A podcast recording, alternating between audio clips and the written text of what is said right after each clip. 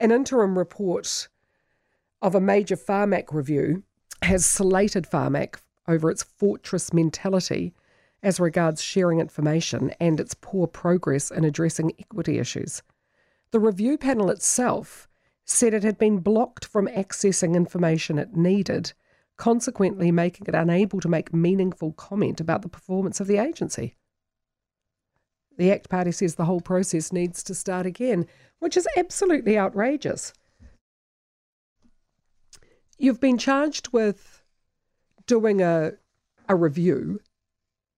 You need to know how Pharmac makes the decisions it makes, why it buys the drugs it does, why it approves funding for dr- some drugs and not for others. But the agency won't work with you.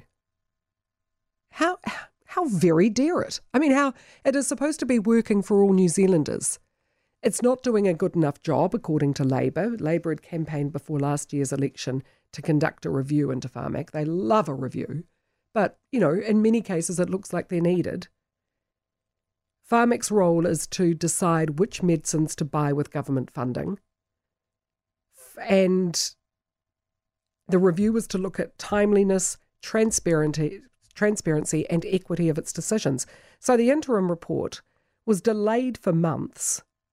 The government says that was because of COVID 19. But what the actual panel says is that it found it very, very difficult to get the information it needed. It couldn't make any meaningful comment on Pharmac's performance.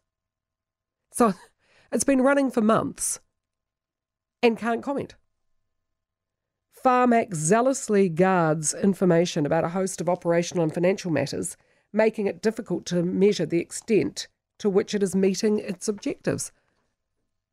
Sack the lot of them and put new people in.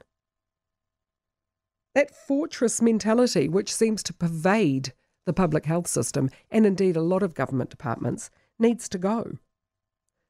They're supposed to be working for New Zealanders. Their decisions should be transparent. Sarah Fitt was on, she's the uh, chief executive of Pharmac. She was on the Mike Hosking breakfast this morning and said they're trying to be more transparent. I'd certainly like to start by saying that there are a lot of um, areas in the report um, that focused on that we were actually focused on. So that's a good example where we do want to make our decision making faster and become more transparent. And we've, we've had a, that piece of work on underway for a couple of years. And for example, earlier this year we published um, the list of all the medicines that are waiting to be funded. So we're certainly working as hard as we can to speed up our decision making and also become more transparent. That seems a bit of gobbledygook. You've had a piece of work, quote unquote, for two years. How long does it take? You're either transparent or you're not. Oh, well, we're, we're becoming more transparent over time. We're publishing more information. We're, we're, we're getting more information out. Um, so it, it's it's a work in progress. We're continually um, trying to make our work more understandable. Um, a lot of our work is quite technical, so we're working hard to try and make it easier for people to understand what our processes are, how, how they can find out information about their medicine. So it's an ongoing piece of work, which we just want to keep improving and getting better at what we do. Well, that's a bit piss poor, isn't it? Really? That's the best you can come up with? Apologies for the faulty, crackly line, but we're working on being more transparent. No, you're not, actually, when you won't release information to a panel that's looking at your performance. ACT, as I say, says that, you know, basically Pharmac and the review needs to start again. Pharmac has obfuscated an independent government commissioned report. This is insulting to people who have lost loved ones due to their medicines not being funded. The report's a whitewash and the whole review process needs to start again, according to Brooke Van Velden. And Andrew Little should be required to make Pharmac cooperate.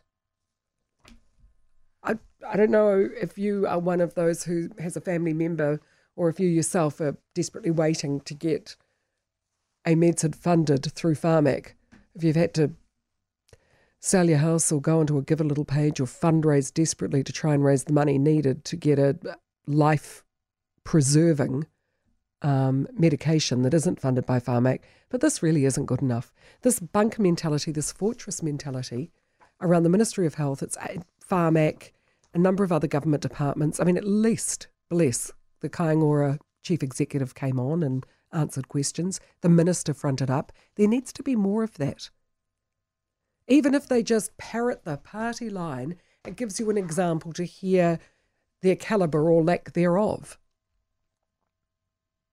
And you have to, it's a, it's a government agency that is supposed to be working for us. It's funded by us. The CEOs have made themselves unaccountable. And when they're criticised, they just parrot out the party line and, and seem to be impervious to any kind of criticism. They just keep on going.